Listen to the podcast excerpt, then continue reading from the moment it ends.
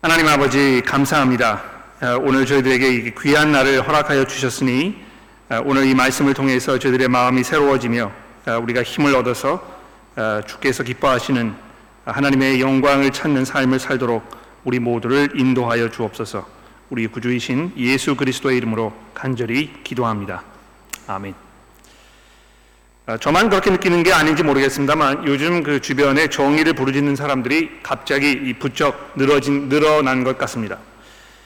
아, 뭐 성추행 또는 성폭력과 관련된 그 미투 운동, 또 미국이나 영국 또 이곳 호주에서 벌어지고 있는 Black Lives Matter 아, 이런 운동들을 보면 아, 그런 느낌을 더 많이 받는 것 같습니다. 또 동서양을 막론하고 성소수자의 분들이 그동안 부당한 대우 속에서 온갖 불의와 가진 고생을 아, 겪으면서 이 마음속에 쌓아왔던 그런 울분 이런 것들이 사회 곳곳에서 다발적으로 분출되고 있는 것입니다. 아, 특히 요즘 뭐 한국에서는요, 그 이 비정규직 근로자들의 어떤 그 한 맺힌 절규 소리 이것이 온 사회를 뒤흔들고 있는 것 같아요. 아, 요즘 한국에 이제 대통령을 선출하는 그 대선을 아, 뭐 38일 앞두고 있다고 하는데요. 그래서 모든 후보가 한결같이 이 젊은 층들을 향해 가지고 이 정의와 평등 아, 이런 것들을 실현시킬 수 있는 사람이 자기밖에 없다 이제 이렇게 아, 이야기하는 것을 우리가 자주 듣게 되는 것입니다. 아, 이런 그 사회 전반에 걸친 어떤 그 부조리뿐만이 아니고 우리 개인의 삶을 돌아보았을 때도 아, 우리가 겪은 어떤 그 억울함, 부당함 아, 이런 대우 때문에 마음이 편치 않은 그런 분들이 이 자리에 많이 계실 것입니다. 생각만 해도 이 울화가 치밀어 오르는 그런 경험은 저를 포함해서 여러분들도 누구나 다 한 번 정도는 경험을 하셨을 것입니다. 근데 이런 그 모든 일들 속에 공통적으로 나타나는 한 가지 패턴이 분명히 있는데요. 그 패턴이 무엇입니까? 이 부당한 일을 당한 피해자들은 한결같이 이 정의를 목말라 한다는 것입니다. 또 이 피해자들이 말하는 정의는 이 가해자들이 자신들에게 입힌 이 피해에 보응하는 대가를 치르게 되고 또 자신들은 거기에 대한 어떤 그 충분한 보상을 받는 이것을 말하는 것입니다. 그렇게 되었을 때야 비로소 이제 정의가 실현되었다 이제 이렇게 믿는 것이죠. 물론 정의로운 사회를 유지하는 데 있어서 이러한 그 생각이 필연적이라는 것에는 부인할 여부가 없습니다. 이 국가 권력이 악을 행한 사람들에게 그가 저지른 일에 대한 그 대가를 치르지 못하도록 치르도록 이렇게 만들지 못한다면 아마 그 사회는 정말 무법천지가 되지 않겠습니까? 또 그 사회에서 살아가는 것은 정말 지옥과 같은 그런 곳에서 사는 상상하기조차 어려운 그런 끔찍한 일일 것입니다. 그래서 이 인간의 본성을 아주 잘 알고 계신 하나님께서 이스라엘 백성들에게 무엇이라고 말씀을 하셨습니까? 들어보십시오. 사람을 쳐 죽인 자는 반드시 죽일 것이요. 짐승을 쳐 죽인 자는 짐승으로 아, 짐승을 갚을 것이며 사람이 만일 그에게 이웃, 아, 그의 이웃에게 상해를 입혔으면 그가 행한 대로 그에게 행할 것이니 상처에는 상처로 눈에는 눈으로 이에는 이로 갚을지라 남에게 상해를 입힌 그대로 그에게 그렇게 할 것이며 그러니까 하나님께서 이제 왜 이렇게 말씀하신 것입니까?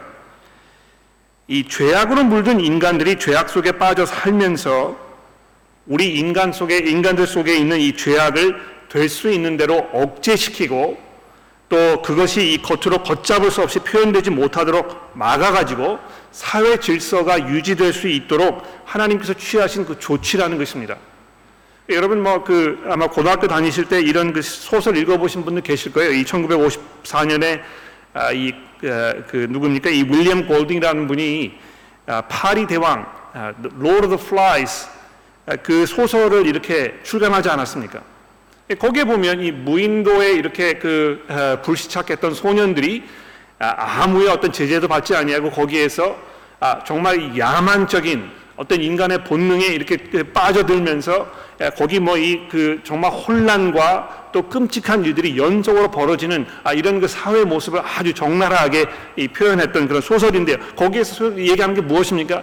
인간이 그저 아무런 제재를 받지 아니하고 그냥 마음대로 살도록 내버려 두면 거기에서 도무지 정의가 구현되지 못할 것이고 사람들은 정말 아, 지옥과 같은 삶을 살게 될 것이라고 말씀하고 아, 얘기하고 있는 것입니다.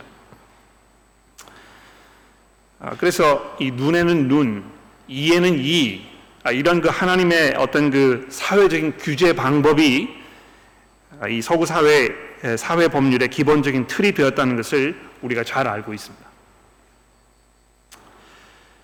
근데 여러분 이거 한번 생각해 보십시오. 인간 사회를 다스리고 있는 원칙이 오직 정의 한 가지만 있다면 그 사회가 얼마나 살벌하고 얼마나 삭막한 사회가 될 것인가.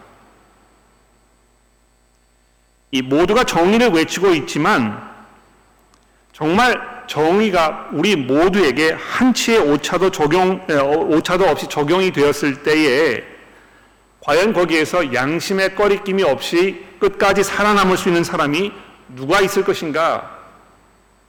아, 이거를 생각해 보자는 것입니다. 아, 하나님께서는 분명히 정의로우신 분이십니다만 성경은 하나님께서 정의보다 더 크고 더 중요하며 더 놀랍고 더 강력한 그리고 무엇보다도 여러분과 저에게 더 절실한 또 하나의 면이 분명히 있다고 찬송하고 있습니다. 얼마나 다행인지 몰라요. 하나님 정의의 하나님이시만요. 정의의 하나님만은 아니신 것입니다. 오늘 본문인 이 시편 103편이 바로 그 면에 대해서 찬송하고 있는데 우리 본문을 잘 한번 함께 살펴보도록 하겠습니다. 먼저 이 시편 103편은 제일 먼저 눈에 띄는 것이 이 다윗의 시라는 제목입니다. 이 사권에 보시면 이 제목이 붙은 시편은 이 101편과 오늘 본문 103편 이 둘 뿐인데요. 좀 기억하실지 모르겠습니다만 여러분 그 시편 그 2편의 맨 마지막 부분으로 가 보시면 시편 72편에 이세의 아들 다윗의 기도가 끝나니라 이렇게 되어 있습니다. 그리고 그 후에 3편에 들어가 보시면 이 다윗이 한 번도 등장하지 않아요. 이 3권에 있는 모든 시편들은 이 아삽이라는 사람의 시편으로 표기가 되어 있습니다. 이 시편 3권을 제가 설명을 드릴 때에 이 이스라엘이 분단이 되고 다윗의 가문이 기울어가면서 나라가 점점 점점 쇠약해져가는 아, 그런 그 상황을 배경으로 하고 있다고 말씀을 드렸는데 아, 이 시편이라는 책조차도 이 다윗에 대한 기억이 점점 점점 희미해지는 것 같은 아, 그런 모습으로 이렇게 구성이 되어 있다는 것입니다. 이 시편을 쭉 읽어 나가다가 이 3권에 와서 보면 더 이상 다윗이 기억이 나지 않는 거예요.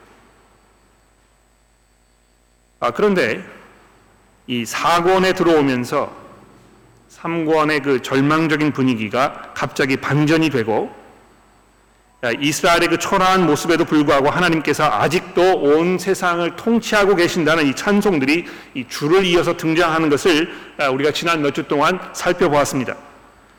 아, 여러분 특히 그 지난주 본문 말씀이었던 이 102편 16절 이하에 보시면 시편 기자가 하나님께서 시온을 다시 세우시고 다시 예루살렘의 도성 아, 예루살렘을 하나님의 도성으로 이 세상에 널리 이렇게 알리시겠다 이런 그 찬송이 등장하지 않았습니까? 이 무엇인가 놀랍고 또 획기적인 엄청난 반전이 일어날 것 같은 이 기대감이 시편 4편의 시작과 함께 이 밑에서부터 뭉게뭉게 피어오르고 있는 이 시점에서 다윗이 다시 등장하고 있다는 이것이 굉장히 중요한 의미를 가지고 있어요. 오늘 본문 말씀은 아닙니다만 여러분 시편 101편을 잠시 한번 살펴보시겠습니까? 시편 101편입니다. 여기 보시면 다윗의 시 내가 인자와 정의를 노래하겠나이다. 여호와여, 내가 주께 찬양하리이다. 내가 완전한 길을 주목하오리니 주께서 어느 때나 내게 임하시겠나이까? 내가 완전한 마음으로 내 집안에서 행하리이다. 나는 비천한 것을 내 눈앞에 두지 아니하오며 배교자들의 행위를 내가 미워하리니 나는 그 어떤 것도 붙들지 아니하리이다. 사악한 마음이 내게서 떠날 것이니 악한 일이 내가 악한 일을 내가 알지 아니하리로다. 자기의 이웃을 은근히 헐뜯는 자를 내가 멸할 것이요 눈이 높고 마음이 교만한 자를 내가 용납하지 아니하리로다. 내 눈이 이 땅에 충성된 자를 살펴 나와 함께 살게 하리니 완전한 길에 행하는 자가 나를 따르리로다. 거짓을 행하는 자는 내 집안에 거주하지 못하며 거짓말을 하는 자는 내 목전에 서지 못하리로다. 아침마다 내가 이 땅의 모든 악인을 멸하리니 악을 행하는 자는 여호와의 성에서 다 끊어지리로다. 여러분 이 시편에 등장하는 이 다윗의 모습을 보십시오. 새롭게 거듭난 어, 그래서 하나님을 향한 이 새로운 열정과 헌신으로 이 재무장된 어, 그런 모습입니다. 이제 정말 하나님의 백성을 이끌고 다스리며 보호할 수 있는 어떤 그 충분한 역량을 갖춘 정말 믿음직스럽고 충성된 하나님의 종의 모습이 아주 확연하게 지금 드러나고 있는 것입니다. 아, 이렇게 새롭게 거듭난 다윗이 하나님의 백성들을 이끌고 다스린다면 이 패역한 백성 이스라엘에게도 어떤 새로운 희망의 빛이 비출 수 있을 것 같은 그런 기대가 마음속에 피어오르지 않습니까? 아, 그래서 겉으로 봤을 때 보이지 않았습니다만 하나님께서는 아직도 다윗과 그의 후손들을 통해서 하나님의 영원한 나라를 완성하실 것이라는 그 약속을 포기하지 않으시고 그 계획을 완성시키시기 위해서 새로운 다윗, 거듭난 다윗을 준비시키고 계셨던 것입니다. 자, 그렇다면 그 다윗이 이 시편 103편에서 어떤 찬송을 드리고 있는지 이제 자세히 한번 살펴보도록 합시다. 여러분 우선 1절과 2절에 보시면 이제 다윗이 다윗이 주체할 수 없는 어떤 감격으로 하나님을 찬송하고 있습니다. 내 영혼아 이렇게 자기를 독촉하고 있는 것이죠. 내 속에 있는 것들아 모두 함께 다 합해서 하나님을 찬송하자 이렇게 자기 자신을 부르고 있는 것입니다. 여러분 특히 2절에 보시면 이 하나님 여호와의 이 은택 즉 하나님께서 자기에게 베푸신 이 은혜를 늘 기억하고 잊지 말며 그 은혜로 인해서 하나님을 찬송하자고 노래하고 있는데요. 아, 잠시 후에 이 다윗이 하나님의 어떤 은택을 특별히 마음속에 기리면서 아, 이런 노래를 부르고 있는 것인지 우리가 살펴보게 될 것입니다.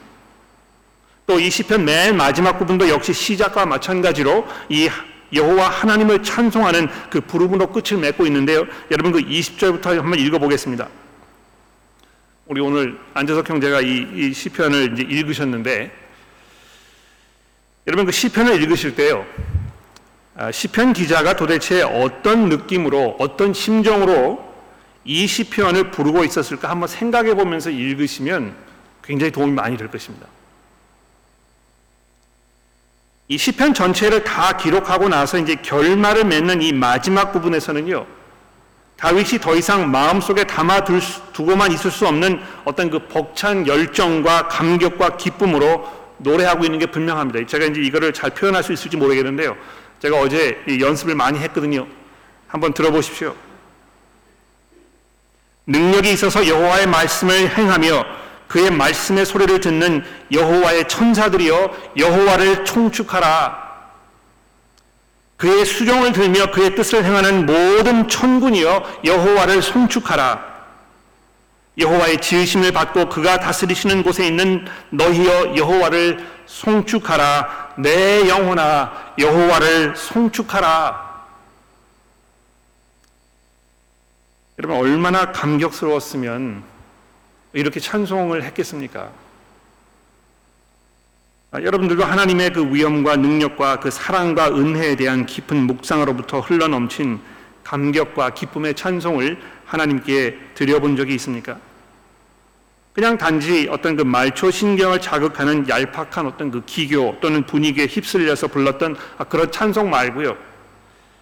이 하나님의 하나님 되심에 압도되고 하나님의 능력과 하나님의 그 위엄, 그의 영광과 사랑, 그의 한없는 은혜와 그 거룩하심을 생각해 보면서 드리는 참되고 진정한 의미에서의 감사와 찬송 말입니다.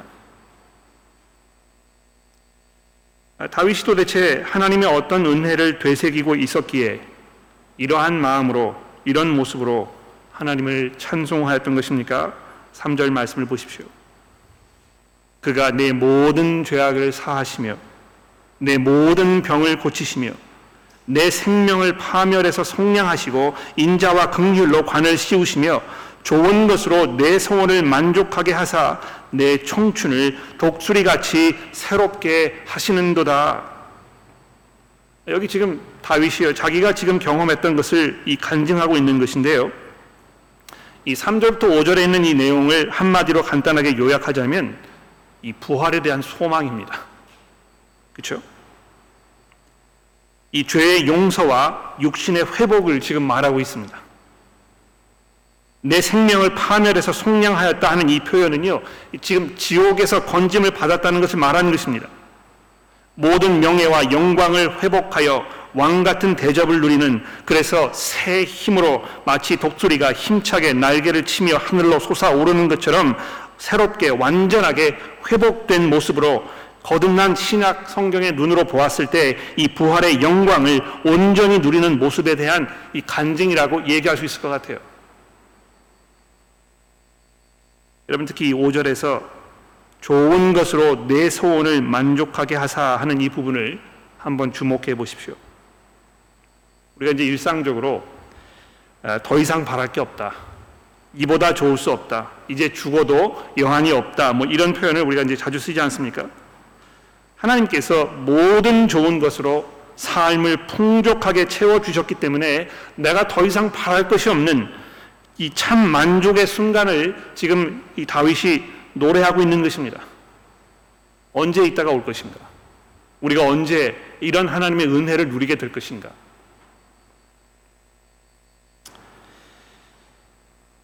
성교 이 성경이 이 성도들의 삶을 살펴보았을 때 우리에게 이 두 가지 사실을 상기시켜 주고 있습니다. 그렇죠? 하나는 이 5절이 말씀하고 있는 것처럼 하나님께서 우리 성도들에게 이미 그리스도 예수 안에서 하늘의 이 모든 신령한 복을 주셨다고 말씀합니다. 바울 사도가 에베소서 1장 3절에서 이렇게 얘기하죠. 찬송하리로다 하나님 곧 우리 주 예수 그리스도의 아버지께서 그리스도 안에서 하늘에 속한 모든 신령한 복을 우리에게 주시되 아, 여러분 이걸 믿으십니까? 내가 이미 그리스도 안에서 하늘에 있는 그 모든 신령한 복을 내가 다 이미 받아서 내가 부족할 것이 없는 그러한 삶을 살고 있다고 여러분이 믿음으로 고백하고 계십니까? 그러나 동시에 바울 사도가 이 뭐라고 얘기합니까? 빌립보서 3장에 보십시오. 그러나 우리의 시민권은 하늘에 있는지라 20절인데요. 거기로부터 구원하는 자 곧 예수 그리스도를 기다리노니 그는 만물을 자기에게 복종하게 하실 수 있는 자의 역사로 우리의 낮은 몸을 자기 영광의 몸의 형체와 같이 변하게 하시리라. 그분이 오셨을 때 우리의 이 보잘것없고 무너져가고 나약한 이 초라한 우리의 육신의 모습이 그분의 영광스러운 모습으로 변화되게 될 것이라고 이렇게 이야기하면서 아직은 그런 상태에 있지 않다는 것을 얘기하고 있는 것입니다. 그러니까 이 시편 이 103편 5편의 말씀을 읽을 때 이 성도의 삶의 이 양면성 이 두 가지가 지금 동시에 존재하고 있다는 것을 우리가 마음속에 담아두어야 할 것입니다. 그래서 그리스도 예수 안에서 하나님께서 우리의 모든 죄악을 사하셨고 우리를 영원한 파멸에서 속량하셨으며 우리로 예수와 함께 하나님의 보좌 우편에 앉으시고 우리에게 영광과 권세의 멸류관을 씌워 주셨다는 것을 우리가 확신하며 그런 하나님의 은택으로 인해서 하나님을 찬송하지만 동시에 우리는 우리의 모든 소원하는 바가 온전하게 충족되어서 더 이상 만족을 바라지 않아도 되는 그 순간을 우리가 열망하면서 지금 기다림의 찬송을 부르게 되는 것입니다. 사실 우리의 삶은 크고 작은 수많은 일들로 채워져 있습니다. 그것들 중에 일부는 너무 긴박하고 중요하게 느껴져서 우리를 숨 쉴 수 없을 정도로 압박해 오는 것입니다. 그래서 속상한 마음을 움켜잡고 우리가 신음하기도 하고 걱정과 염려로 불안해하기도 합니다.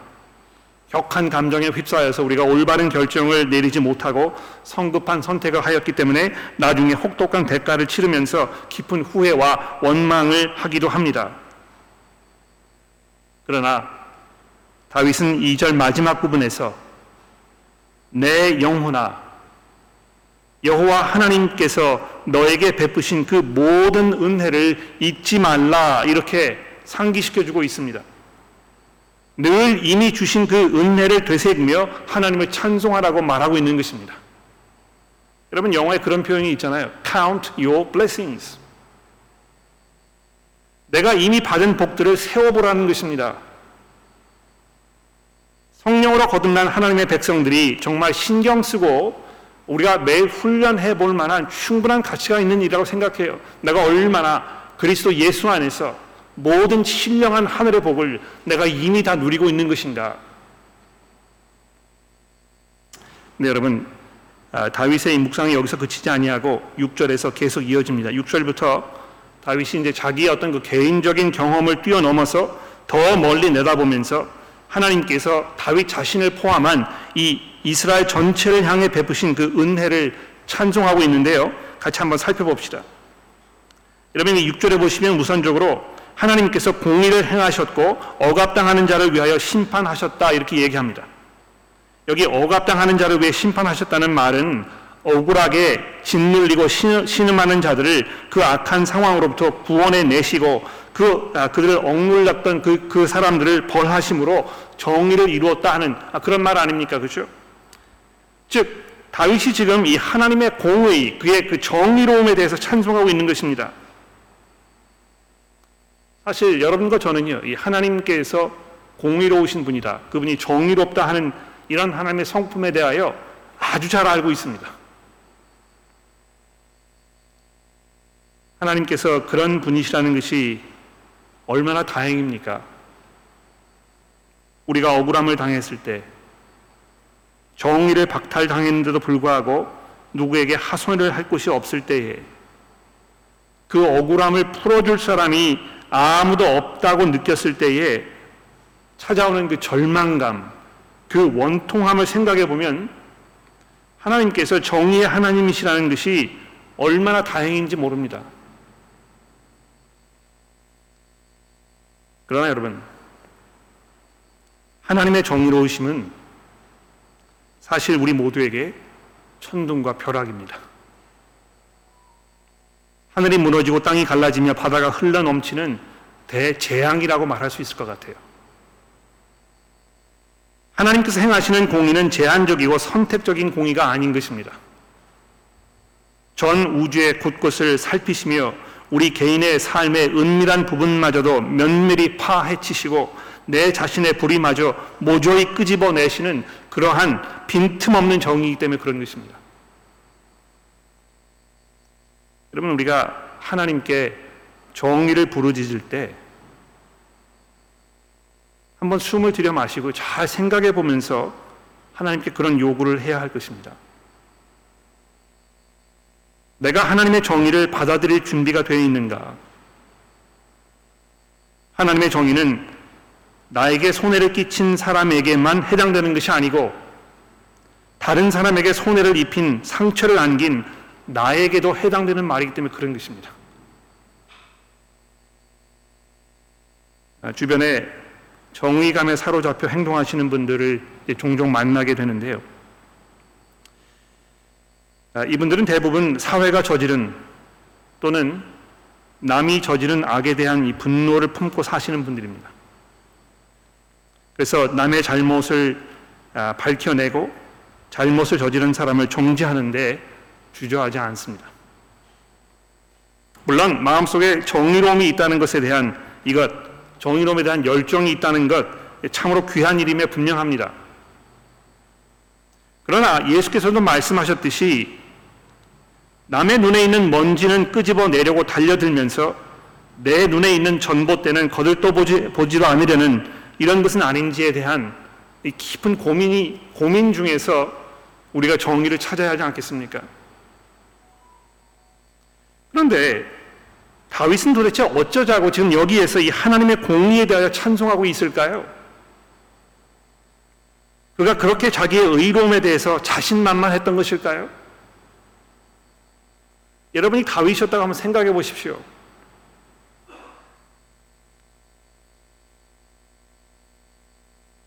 아마 이 7절부터 18절까지의 내용은 아, 시편 1편부터 150편 마지막까지를 통틀어서 적어도 저 개인적으로는요 가장 감동적이고 가장 놀라운 내용이 아닌가 저 그렇게 생각합니다.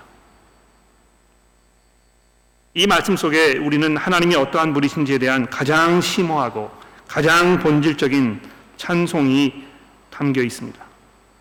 아까 설교를 시작하면서 성경의 하나님은 정의의 하나님이시지만 하나님의 정의보다 더 크고 더 중요하고 더 놀랍고 더 강력한 그리고 무엇보다도 우리에게 더 절실한 또 하나의 면이 있다고 말씀을 드렸는데 우리가 오늘 이 구절에서 그것을 찾게 되는 것입니다. 여러분 7절에 보십시오. 하나님께서 그의 행위를 모세에게 그의 행사를 이스라엘에게 알렸다 이렇게 얘기했습니다. 즉 하나님의 공의로우심과 정의로우심은 하나님께서 이 모세와 이스라엘에게 하셨던 그 행동, 그 일들을 통해서 드러난다는 것입니다. 8절과 9절의 말씀 여호와는 극률이 많으시고 은혜로우시며 노하기를 더디하시고 인자하심이 풍부하시도다 자주 경책하지 아니하시며 노를 영원히 품지 아니하시리로다 하는 이 말씀 기억나시죠? 이 출애굽기 34장에 있는 말씀 이제 그대로 지금 다윗이 인용하고 있는 것인데요. 모세가 하나님 앞에 가서 율법을 전수받고 있는 동안에 이스라엘이 금송아지를 만들어서 하나님을 숭배하면서 하나님을 정면으로 거역하지 않았습니까? 하나님께서 그들의 그러한 모습을 보시고 얼마나 진노하셨는지 모릅니다. 정의의 하나님이셨기 때문에 그러한 모습을 눈 감으시고 지나치실 수가 없었던 것입니다. 그래서 그 자리에서 그들을 진멸하시는 것이 마땅하였습니다만 모세가 자기의 목숨을 걸고 그들을 용서해 달라고 하나님께 이스라엘을 위해서 중보하지 않았습니까? 그때 하나님께서 정의보다 더 큰 그 사랑으로 인자하심으로 이스라엘을 바라보셨고 그들을 진멸하는 것으로부터 돌이키셨습니다. 진노하셨지만 그 진노를 영원히 품지 아니하시고 10절이 말씀하고 있듯이 그들이 죄를 따라서 그들을 처벌하지 아니하시며 그들의 죄악을 따라서 그들에게 그대로 갚지 아니하셨던 것입니다.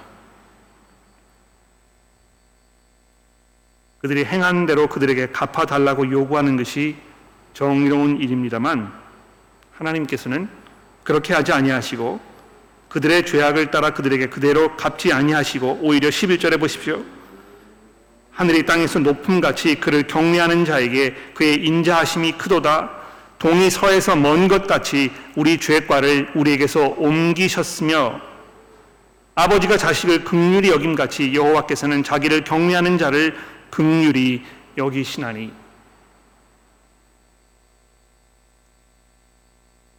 다윗은 하나님의 이러한 면을 자기 개인의 경험을 통해서 누구보다도 잘 알고 있었습니다. 그가 다른 남자의 아내를 취하기 위해서 저질렀던 그 끔찍한 일들을 생각해 보십시오. 불륜을 저지른 것도 충격적이었습니다만 그것을 은폐시키기 위해서 꾸몄던 그 모든 일들 또 자신의 계획대로 일이 진전되지 않자 그는 그 남편을 살해하기를 주저하지 않았던 얼마나 잔인하고 비겁한 그런 사람이었습니까?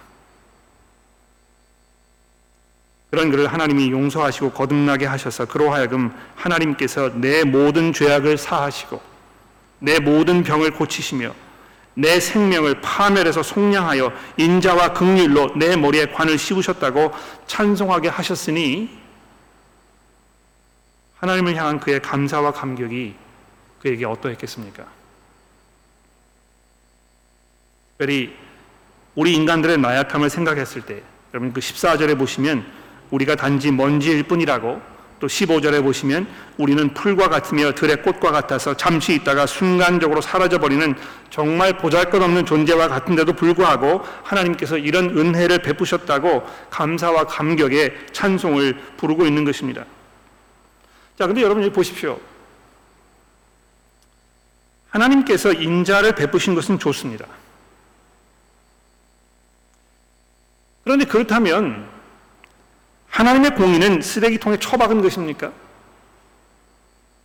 다윗이 이렇게 찬송을 부르고 있는 것은 그에게 좋은 일입니다만 이 억울하게 죽임을 당한 바세바의 남편 우리아의 아이, 아이 그 억울함 이것은 도대체 어떻게 된 것일까요?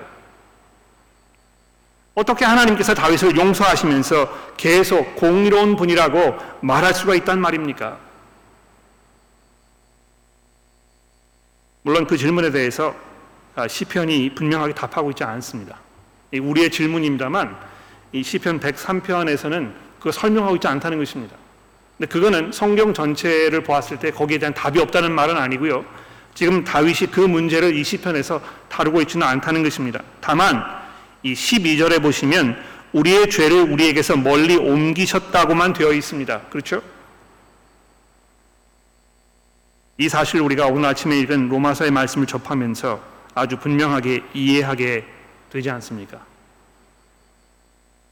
하나님께서 다윗의 죄를 그냥 보자기로 뒤집어 씌우고 눈가림을 하여 없었던 일로 치부하시는 것이 아니고 누군가로 하여금 그를 대신해서 그가 저지른 그 끔찍한 일에 대한 대가를 치르도록 하셨다는 것입니다.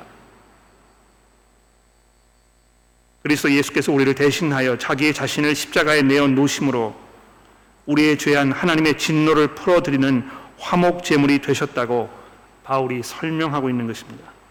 여러분 바로 이것이 하나님의 공의입니다.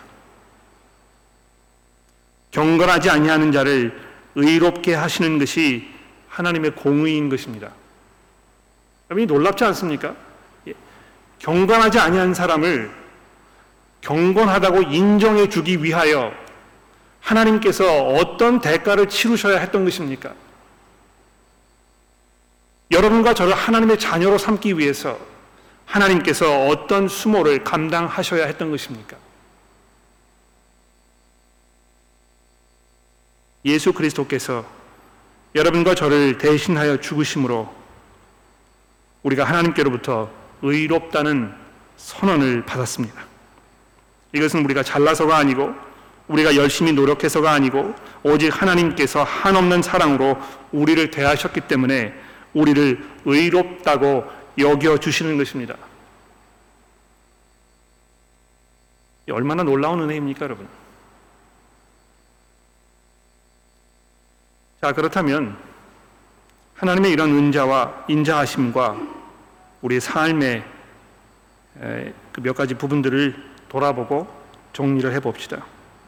아까도 말씀드렸듯이 하나님의 은택을 잊지 말고 은혜를 세는 삶을 사십시오. 내가 얼마만큼 놀라운 하나님의 은혜 가운데 지금 서 있는가. 사실 남의 떡이 더 커 보인다고요. 아, 조금만 우리가 실수를 하면 우리 삶에 원망과 불평이 끊이질 않습니다. 왜 이렇게 일이 풀리지 않는 것일까? 왜 이렇게 속상한 일들만 벌어지는가? 왜 우리 아이들은 다른 아이들처럼 공부를 잘 못할까? 왜 우리 가정은 재정적으로 더 넉넉한 삶을 살 수 없을까? 왜 나는 몸이 이렇게 항상 나약할까? 그러나 그리스도 안에서 우리에게 이미 베풀어 주신 하나님의 은혜를 세워 보십시오. 또 우리에게 일어난 이 놀라운 변화에 대한 분명한 이해를 가지시고 그것에 대한 분명한 믿음의 확신이 있어야 할 것입니다. 그러니까 이렇게 종종 대화를 나누다 보면은요, 뭐 좀 겸손해서 그러실 거라고 제가 생각을 하는데 믿음에 대한 확신이 없는 것입니다. 아, 제가 이렇게 살아가지고 무슨 낯으로 하나님의 얼굴을 뵙겠습니까? 굉장히 아름답게 보이죠, 그렇죠? 내가 굉장히 겸손한 것처럼 느껴집니다. 야, 이나 자격이 없다. 그러나 여러분, 그것은 하나님의 은혜를 철저하게 무시하시는 것입니다. 이렇게 보세요. 하나님께서 여러분을 의롭다고 인정하셨다는 것입니다. 하나님, 나는 이제 너를 죄인으로 취급하지 않을 것이야. 근데 우리는 계속해서 하나님 무슨 말입니까? 나는 죄인이에요. 나는 용서받을 수가 없어요. 내가 이렇게 살아가지고는요 도저히 천국에 들어갈 수 없습니다. 하나님도 어쩌실 수가 없어요. 내가 정신을 차리고 좀 어떻게 될 때까지 하나님도 별 수 없습니다. 나는 뭐 이 희망이 없는 그런 인간입니다. 그러니까 맨날 뭐 이 우중충하게 불안한 속에서 믿음이 자라지 아니하고 확신이 없는 상태에서 매일 갈팡질팡하는 이런 삶을 살고 있는 건 아닙니까? 그러나 하나님의 은혜를 세 보십시오. 얼마나 놀라운 은혜가 지금 내게 폭포수처럼 쏟아졌는가. 세 번째로 정의를 사랑하시지만 하나님께서 나를 은혜로이 대하셨음을 기억하면서 악을 눈 감지 않지만 극률과 오래 참음으로 우리가 서로를 대해야 할 것입니다. 분명히 우리가 하나님의 정의로우심을 기억하였을 때 우리가 죄 가운데 더 이상 살지 아니하고 죄를 용납하지 아니하고 그것을 허용하지 않지만 우리가 그런 형편없는 자리에 있었을 때에 얼마나 하나님께서 우리를 극률하심으로 대하셨는지를 돌아보면서 내가 조금 부당한 대우를 당했을 때 내가 좀 섭섭한 일이 있었을 때 내가 좀 억울하게 느껴질 때에 그것을 사랑으로 덮는 것입니다. 그렇죠? 아, 이 사랑이 모든 죄를 덮는다 이제 이렇게 성경이 말씀하고 있는데요. 우리가 그렇게 해야 될 것 같아요. 그러나 아, 그러한 그 용기는 하나님의 은혜를 기억하였을 때만 가능할 것입니다. 하나님께서 나에게 이런 식으로 대해 주셨으니 내가 어떻게 형제 자매를 대해야 될 것인가? 여러분 복수심에 불타고 있다면 그것은 분명히 아직 하나님의 은혜를 충분히 소화하지 못했음을 보여주는 것일 것입니다. 그러니까 과격하게 행동하지 마십시오. 예, 자기의 울분을 막 이렇게 분출시키면서 자기만 정의로운 것처럼 이렇게 행세하지 말고 겸손하게 하나님 앞에 이 정의를 맡겨드리며 그분의 정한 때 그분의 방법으로 하나님의 정의가 이 땅에 실현될 그 날을 기다리면서 예수 그리스도 그분의 의와 그분의 나라를 간구하십시오. 기도하겠습니다. 하나님 아버지, 하나님의 은혜가 얼마나 놀라운지요. 죄인들을 향하신 하나님의 오래 참으심과 그래서 예수 안에 나타난 하나님의 그 능력이 우리의 마음을 움직이며 우리의 가슴을 벅차오르게 합니다. 하나님의 저희들의 마음 속에 하나님을 향한 찬송으로 채워주시고 우리의 감정이 메마르고 우리의 영혼이 지쳐 있을 때에 주의 성령께서 복음으로 우리를 거듭나게 하셔서 우리에게 새로운 힘을 불어넣어 주시고 우리의 삶이 감사와 감격과 찬송으로 흘러 넘치도록 저희를 도와주옵소서. 예수 그리스도의 이름으로 간절히 기도합니다.